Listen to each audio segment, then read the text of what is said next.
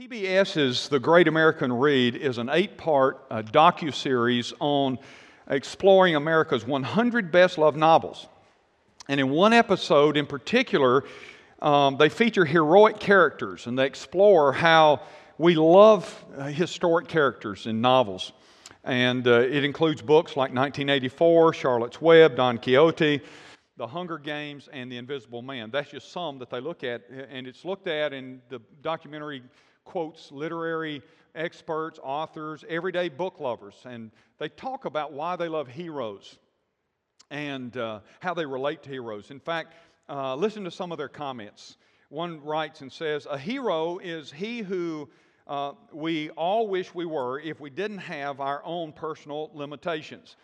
Another says, "I think that when we hear heroes or see them or read about them, we think about qualities we wish we had: courage, strength, and fortitude and bravery." Another says, "Reading about everyday heroes gives us hope, and it lets us know that you're not alone in the good fight." Another writes, "I think we aspire to everyday heroes because we wish to be them. In moments of great tragedy, we see people drawn to the people who went beyond their job, the people that rushed in where angels fear to tread." Another writes and says, "The hero lifts us. It redeems what we try to do. The hero provides us an archetype that gives us a direction, that says to us, let's go this way and we'll all be okay." Another writes and says, "We'd like to believe there's like a hero gene in all of us." My wife gave me a plaque. It hangs in my study. She gave it to me several years ago, and I love it. It says this. It says, "Always be yourself unless you can be Batman. And then you should always be Batman." Well, I love that. But there is that part of us that always says, we love heroes. We love what they represent. Now, tomorrow is a day to remember our nation's heroes. Men and women who have given their lives and given their very blood for the freedoms that you and I know. It's a sad thing that many are forgetting how we got the freedoms that we have. Just this past week, I saw kind of a man on the street interview, but it was interviewing college and university students, and they asked them this question: "Do you know what Memorial Day means?" Would you be surprised if I told you the vast majority of those college students couldn't tell you what Memorial Day was? What a tragedy. Now, they were willing to speak out about issues that they were uncomfortable and cultural things that they thought should be, you know, the norm now. They're willing to speak, but they didn't realize that the very freedoms that they were given to even protest were given to them by men and women who died so that they could protest the very things that these men and women died for. It's ironic, isn't it, that we have forgotten and we don't understand.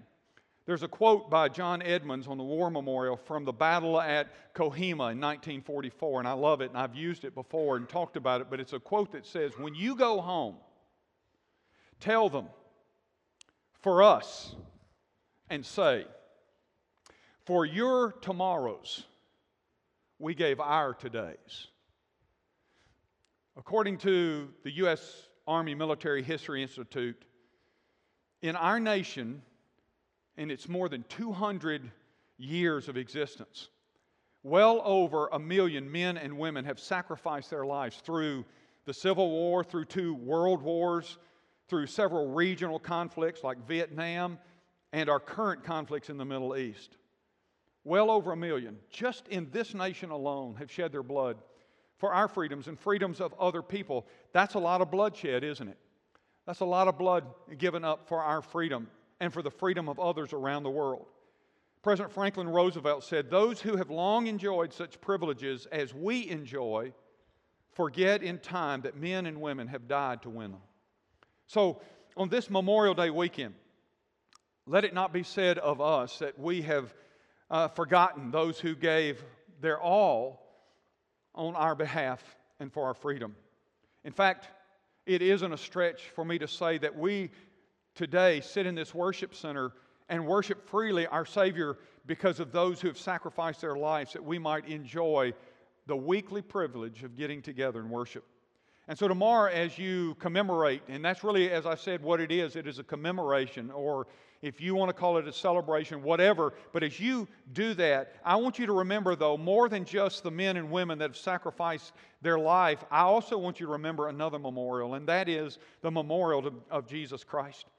I want it to be tomorrow for you a reminder of the cost of freedom for our Christian life, the price that Jesus paid for your eternal future and your eternal freedom. And so, if you've got your Bibles open to the revelation of John chapter 1, would you stand, if you're physically able to do so, with me? And just a few verses there I want to read to you, beginning in verse 4. It says, John to the seven churches that are in Asia, grace to you and peace from him who is, and who was, and who is to come, and from the seven spirits who are before his throne, and from Jesus Christ, the faithful witness, the firstborn of the dead, and the ruler of kings on earth. To him, that is Jesus, who loves us and has freed us from our sins by his, look at this, blood, and made us a kingdom of priests to his God and Father. To him be glory and dominion forever and ever. Amen. Now, Lord Jesus, would you take your word? We thank you for who you are. We thank you for your sacrifice. We thank you for your shed blood, so that we could be eternally free, and so we could be free from the consequences of sin. And we pray this morning, God, that we will remember what you did. And as we do, Father, we pray that if our lives are not yours before this service is over, we will yield ourselves completely to you.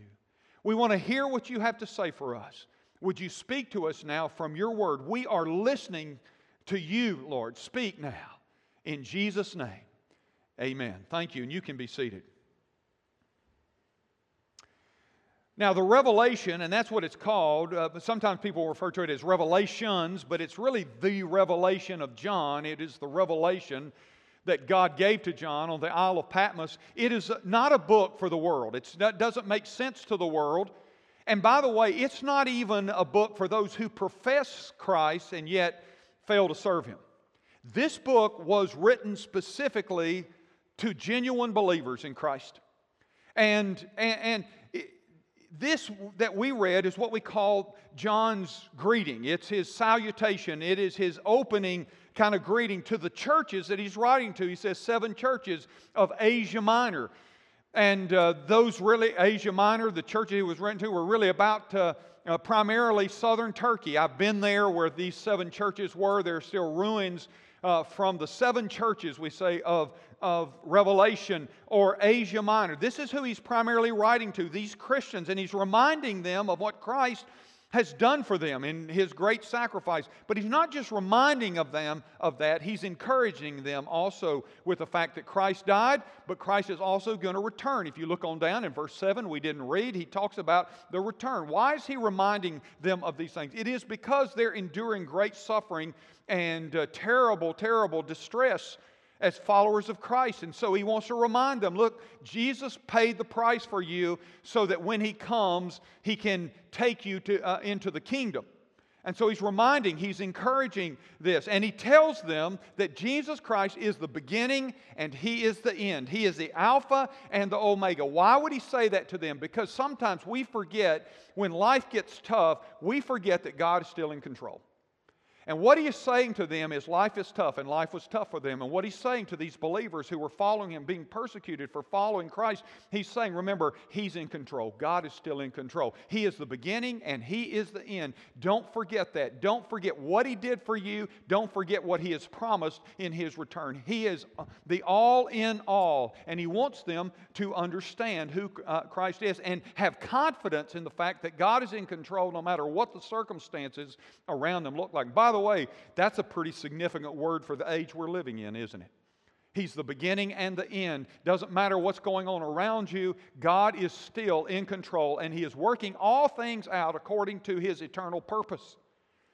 And all of this for us is important because of the shed blood that he gave up for us. And he uses, that's why he says at the end of verse 5, he loved us and has freed us from our sins by his blood. Think about it. If you are free from sin today, it's because a man named Jesus Christ became one of us. He left the throne in heaven. He came down. He became one of us, took on flesh and blood, and he gave his life so that we could have our life spared. If you are saved today, you owe it to the Lord Jesus to give Him glory and praise with your life because of what He did for you. Don't take for granted the great salvation that we have today. We may look and say about people that take for granted what those who've come before us have done and the sacrifices they made. And I have to tell you, it pains my heart. It pains my heart when I hear these people saying, I don't know about those who came before me. But I want to tell you something. What's even worse and more tragic is to forget what Jesus Christ did for us. To forget what the cross is about. To forget what His shed blood is all about. Don't take it for granted. And with that in mind this morning, I want to give you three things. I want to give you three things I think that will be helpful from our passage here. Number one, I want you to notice the benevolence of our sovereign Lord.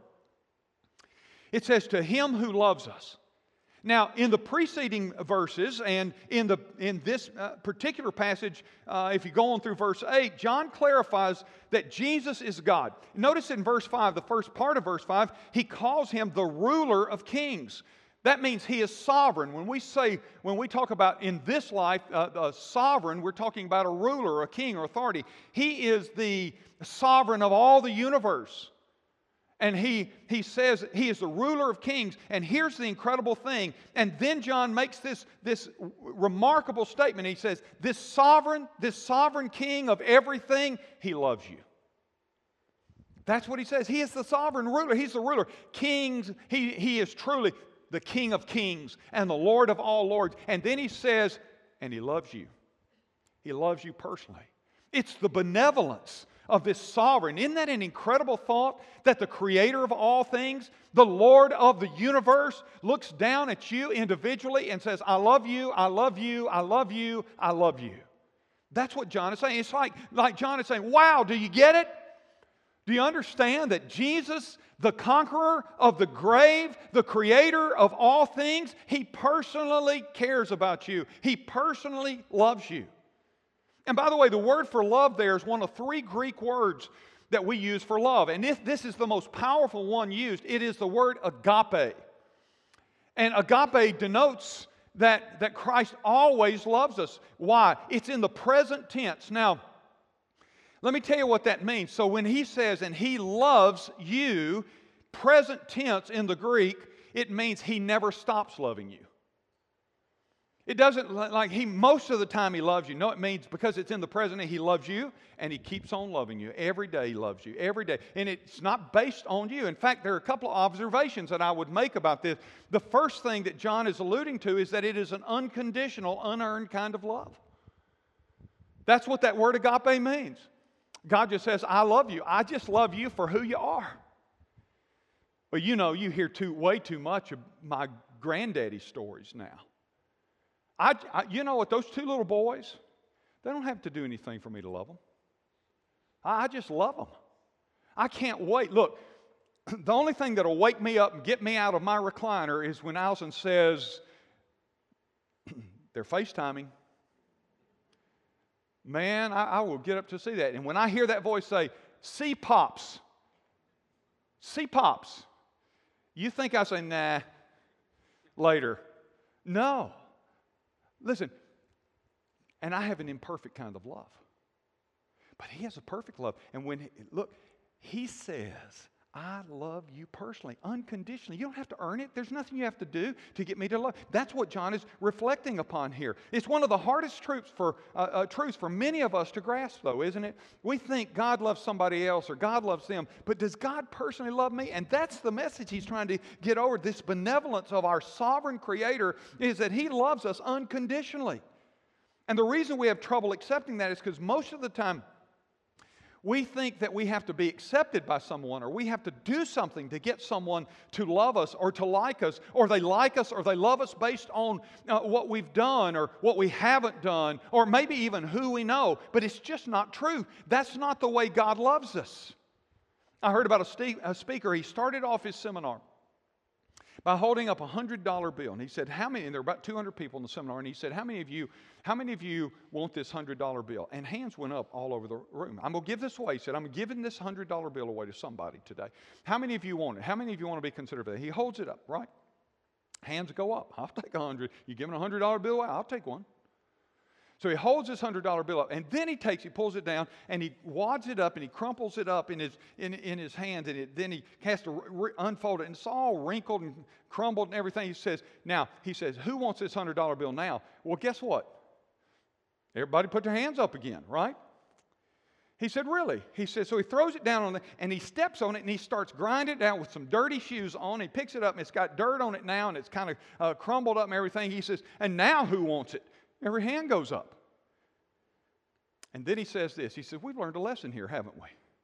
He said, the lesson is no matter what condition this $100 bill is, it didn't minimize its value, right? And because its value was not diminished, everybody still wanted it. Well, I want to tell you something. That's the truth about you and me. Life has a way of crushing us. Life has a way of making us fail, and we face circumstances that sometimes cause us to say, I'm not clean, and on and on and on it goes. But you know what? Your value to God is not diminished. No matter what you've been through, even if you failed God, and you have, all of us have, for all have sinned and come short of the glory of God. Even if the world has tainted you and everything, guess what? I want to tell you this morning, your value to God has not diminished one bit. You're still as important and valuable to Him as ever. And another thing to remember is that His love is the motive for His sacrificial death. It's not just an unconditional, unearned kind of love. It is the motive. It is what motivated him. You know, when law enforcement attempts to resolve a crime, one of the first steps they take is to determine who had a reason or a motive to commit the crime, right? We got to find out. If you can get to the motive, you can have a strong lead in resolving what happened. Well, when it comes to Christ's death for us, it's accurate to ask, well, what was his motive? What motivated him to go to the cross, to do what he did? And when you answer that question, you come up with what John said right here, and that is his love, his unconditional love, his agape love for you is what motivated him to go to the cross, to die for you. Former Senate Chaplain Richard Halverson said, there's nothing that you can do, listen to this, to make God love you more. Don't miss that, because, see, we try to earn His favor. There's nothing that any of us can do that will cause God to say, well, you know, I loved you, but now I really love you. There's nothing you can do to make Him love you anymore. But listen, he went on to say, and there's nothing you can do to make Him love you any less. Well, I failed. I'm a failure. I've messed up. Yes, you have. Yes, I have. But God didn't say, well, I don't love you now. Nothing you can do to make Him love you more, but there's nothing you can do to make Him love you less. His love is unconditional, it's impartial, it's everlasting, it's infinite, and it's perfect. So today, I want you to remember that the cross is a memorial to God's love for you. Now, understanding that God loves us is vital. Why is that vital? It's vital because of the second thing I want to show you this morning, and that is the bondage of our sinful nature. Verse 5 says, and He freed us from our sins. The fact that you had to be freed tells you something, doesn't it? It tells you that you were in bondage. Did you know this, that all of us either were slaves or are slaves to sin? Jesus said it this way, truly I say to you, everyone who practices sin is a slave to sin.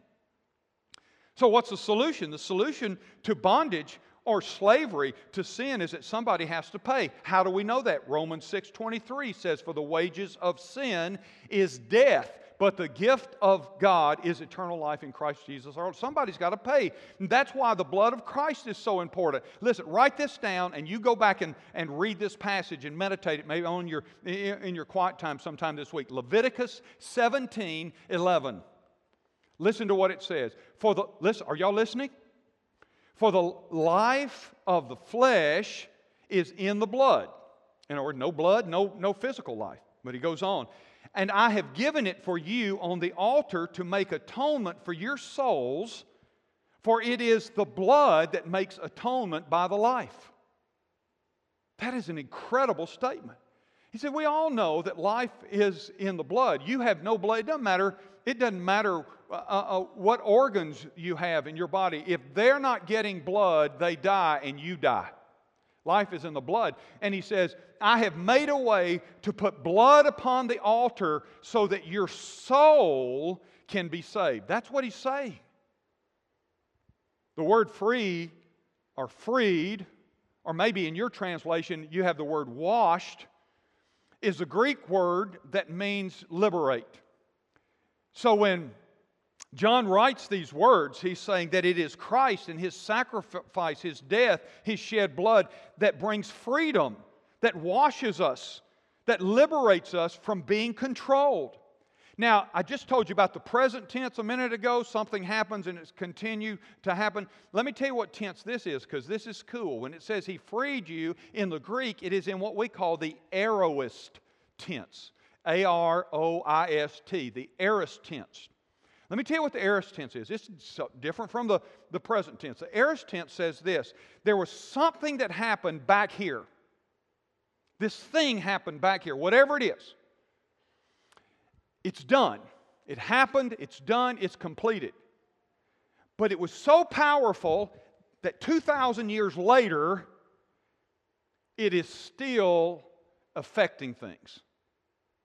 So when he says He freed you, he said the event happened right there. And by the way, isn't that interesting? Because Jesus said on the cross what? It is finished. It's complete. So Jesus said, I did this, it is done, it is finished, and it will have implications for the rest of history into eternity. So even though it happened back there, it's complete, it's done, it still impacts our life today. Isn't that cool? And so that's what he said. What Christ did on the cross for you still makes a difference in your life today. All the way back there. And that's what he meant. He freed us. He washed. He did it. He took care of it. The blood of Jesus, His death, liberated us. And He's done everything necessary for you to be free. That is why Jesus said this. So if the Son sets you free, you will be free indeed. The Son has set you free, and all you have to do is take advantage of what He did. It is the get-out-of-jail kind of card. What Jesus did, it has impact today. And if He has set you free, you are free indeed. Treadmills. Treadmills. I hate treadmills. I told you last week. Was it last week I told you about my stationary bike that I ride? I do ride it. I do ride it. I ride it several days a week. I hate it, but I ride it. But I hate treadmills even more. And you know what? I studied the history of treadmills to prepare for this message. I really did. That's the kind of boring life I lead. So I studied about treadmills this week.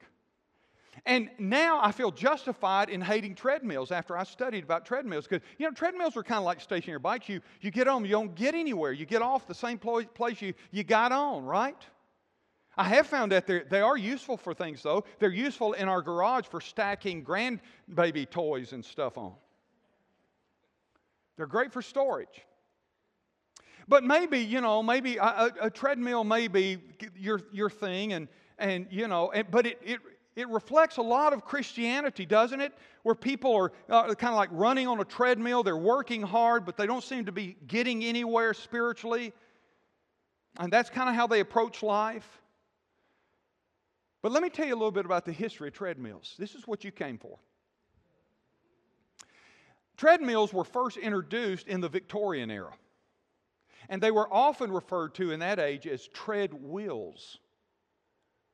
And do you know where they were used? They weren't used in air-conditioned health spas or exercise facilities. You know where they were used? In prison. That makes perfect sense to me. I now know why I hate treadmills. And they were used punitively. They were used purely to punish people. Yes, they still are. And so what they would do often is they'd take a prisoner, and he would have to walk on this incline treadmill kind of a tread wheel thing, and sometimes all day long. And he never got it. I mean, to make it worse, it's punishment, it's hard, it's tiring, and yet at the end he was no further along than he was. The only thing he had to look forward to was the day when his debt would be fully paid off, and he wouldn't have to walk on the treadmill from hell to nowhere. And he would be free. That was his only hope. And I want to just say to you this morning, if you struggle with sin in your life, then remember that Christ Jesus shed His blood to set you free so that you are no longer sentenced to be chained to the treadmill of sin and failure and sin and failure and sin. He has paid the ransom demanded for your release from sin and captivity. You can now walk in the freedom that is available to only sons and daughters of God. And if Jesus sets you free, there are at least two things He's freed you from. He has first freed you from the control of sin. The Bible tells us He has freed us from the control of sin, its rulership over our life. Now, I'm not talking about perfection. I'm not talking about, so if he set me free, I'll never sin again. That's not what I'm talking about. But I don't have to live under the control of sin in my life. It's the difference between the old you without Christ and the new you in Christ. And you see, if you allow the old you to control you, guess what? Sin will control you. And if you allow the new you to control you, guess what? You have the new power of the Spirit of God in you to help you battle against the soul, the sin that tries to control your soul. In fact, listen to Romans 6:6. Paul says that we know that our old self was crucified with Him in order that the body of sin might be brought to nothing, so that we would no longer, listen, be enslaved to sin, controlled by sin, captive to sin. And so if Jesus sets you free, you're free from the control of sin. But listen, there's a second thing you're freed from. You're freed from the condemnation of sin. This is great. Listen, Romans 8. There is therefore now no condemnation for those who are in Christ Jesus. Did you get that? There is now therefore no condemnation for those that are in Christ Jesus. For the law of the Spirit of life has set you free. There it is again. In Christ Jesus, from the law of sin and death. Listen, freedom in Christ means we don't have to live under the guilt of sin, nor do we have to live under the fear of God's wrath against sin. Jesus took His wrath against sin. Now, be careful with that, because you can abuse the grace and the blood of Jesus Christ. Did you know that? Did you know you can abuse? How do you abuse it? You can live in willful sin. And that's serious. And don't ever use an excuse. Don't ever go, well, all my sin is under the blood, so it really doesn't matter what I do because it's all covered. I've heard that used. Well, you know, my sin's under the blood. The truth is, if you're a child of God, your sin is under the blood. His blood has paid and covered your sin, okay? That's true. But if you can willfully sin and then you can blow it all off like it doesn't really matter because my sin is covered by the blood, you got a problem and you need to go back and say, did I ever really receive His work for me? Paul addressed the issue in chapter 6 of Romans. He said, shall we continue in sin that grace may abound? He said, may it never, ever be. Because, see, that's the excuse the Christians were using. They said, well, you know, we just keep on sinning, but God gives grace, and He gets to give more grace. If we do more sin, God loves grace, and we love sin, so we'll just sin more, and God can give more grace. And Paul said, you're abusing the goodness of God. You're abusing the grace of God. So be careful that you don't ever excuse yourself. Say, well, there's no condemnation for me. I'm under the blood. Don't ever be careful. Because the writer of Hebrews also addressed Christians who were using that as their excuse. And listen to what he says. This is a bit chilling. He says, for if we go on sinning deliberately after receiving the knowledge of the truth, there no longer remains a sacrifice for sins, but a fearful expectation of judgment and a fury of fire that will consume the adversaries of God. Do you get what he was saying there? Wow.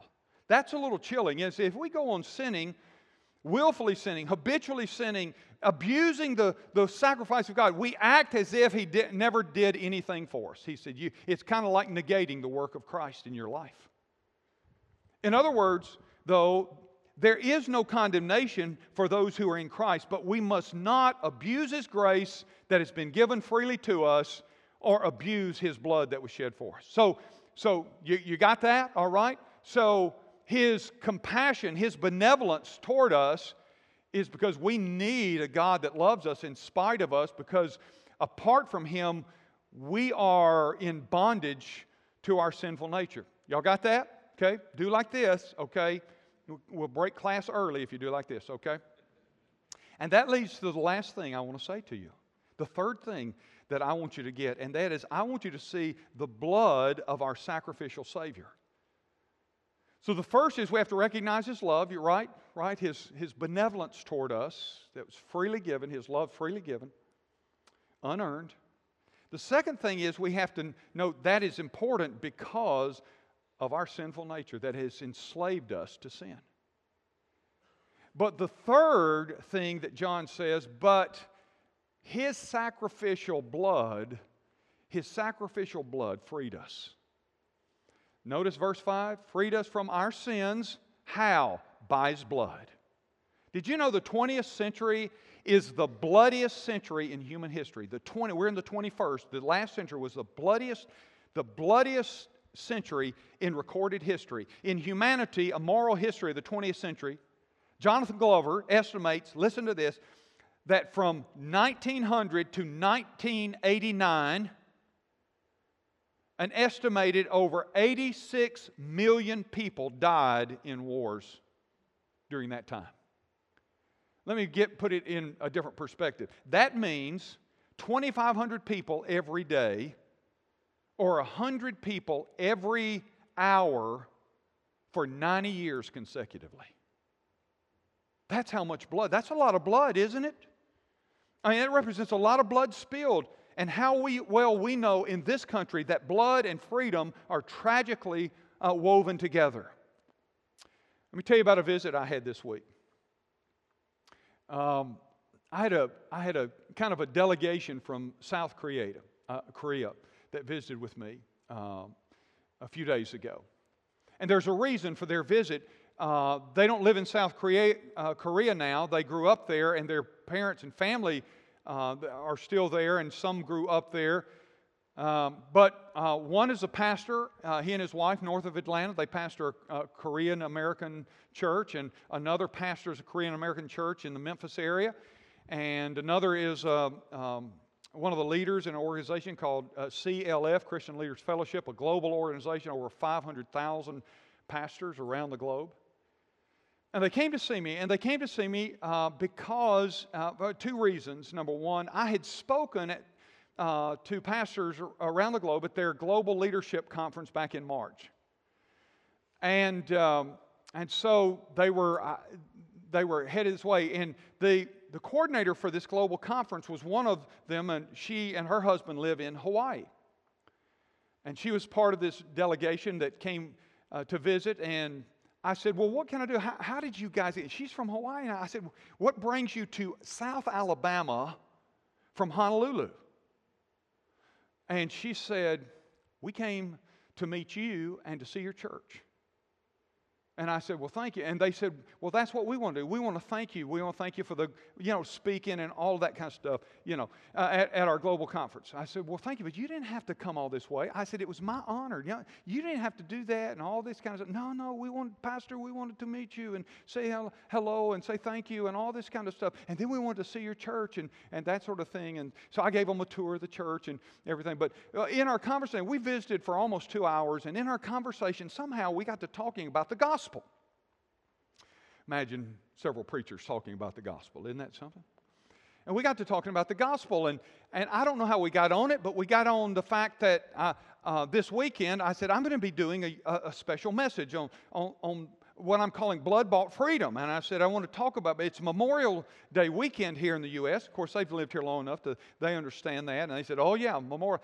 And I said, I want to show that in my message, I want to talk about the blood that was shed so we could be free as Americans, but also the blood that Christ shed on the cross so we could be free eternally. And I said, I want to draw parallels there a little bit. And they said, oh, yeah, we understand the importance of blood given for freedom. And then they said this, listen, this is what bless my heart. They said, we love Americans. And they said, we love Americans and we love the American military. And they said, the reason we love the American military, because if it weren't for them, we would not be free. And if we were not free, listen to this, the missionaries would not have come. And if the missionaries had not have come, many of us would not have come to know Christ. And they established churches. And now, by the way, in South Korea, they got churches that dwarf churches in America. They're mega massive. He said, but without the American soldiers, we would have lost to the North Koreans. We would have lost, and we would have been communists. And if you know anything about history, you know that the American troops helped push the communists back to the what's called the 38th parallel. Y'all ever heard that? Look, if you haven't studied your history, and they're not being taught this in school anymore, but it was the Americans who enabled that to happen, or today South Korea would be communist. And the gospel would have had to live at best underground, and there would be no churches, and you wouldn't have pastors that had come from there who are now in America. I said, well, thank God y'all come to be missionaries to us, because we've forgotten what freedom is, and we've forgotten the gospel message in America. We're trying to shut it down.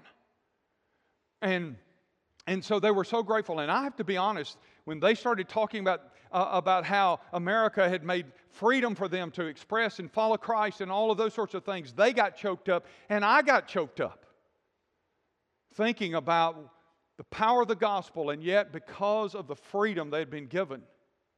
And by the way, let me just say something to you here. America better wake up. The very freedoms that they talked about having, Americans are losing. And what's going to happen if we don't wake up, and if the American church doesn't wake up, is we're going to get down the road in another few years, and we're going to be stunned, and we're going to go, how did it get here? It's why I've been talking to you about this for 10 years. And we have to wake up, or even the freedoms we now know will be restricted. There's already a move for that that's happening. But you see, the blood of Jesus changes everything. It gives us freedoms that enable us to know God. They were grateful because they know God because of the lives that were given up for their freedom. But listen to this, they know God because of the life that was given for their eternal freedom. I rejoice in that. I rejoice in the sacrificial blood that was shed. It didn't just change nations, but the blood of the Lamb that changed eternity. The precious blood of the Lamb. Listen to how Peter put it. In 1 Peter chapter 1, verses 18 and following, he said, knowing that you were, listen, ransomed from the futile ways inherited from your forefathers, not with perishable things such as silver or gold. You couldn't purchase what the liberation that came to you, but with the precious blood of Jesus Christ, like that of a lamb, without blemish or spot. That's how you got freedom. The Lamb of God shed His precious blood for you. The bloodiest war fought on American soil was the Civil War. Over 600,000 people died between the North and the South. The bloodiest war fought on American soil. 600,000 people died in that conflict. But what a lot of people don't know is that both the North and the South allowed for what they called substitute soldiers. That means simply this. A man drafted for military service could literally pay another man to go to war in his place. And that lasted until about 1863 in the South, and until the South had run out of men, and it picked up about that time in the North, where more immigrants were coming in, and they were often pulled aside and paid to go and fight on behalf of the North in someone's place. But just imagine that. Imagine paying someone to fight in your place. And here's the truth, and in most cases, it's a good possibility you were paying somebody to die in your place. We gather on this Memorial Day weekend We're humbled, aren't we? We're humbled for those who've come before us. You see these little white crosses. I've been to Arlington several times, the cemetery there, and there are thousands of these. You've probably seen pictures of them, and each one of them has an inscription on it. It tells you the name of the person. It talks about how they die, the field of service in battle. And you just see them row after row after row. And I don't know how you can't be moved when you see that. But listen, when you look at the cross of Jesus Christ, how can you not be moved? To say that cross represents eternity. That cross represents His eternal love and my opportunity to be redeemed. And I didn't have to pay Him. He took my place. He was a substitute for me. He died in my place. He died for my eternal freedom.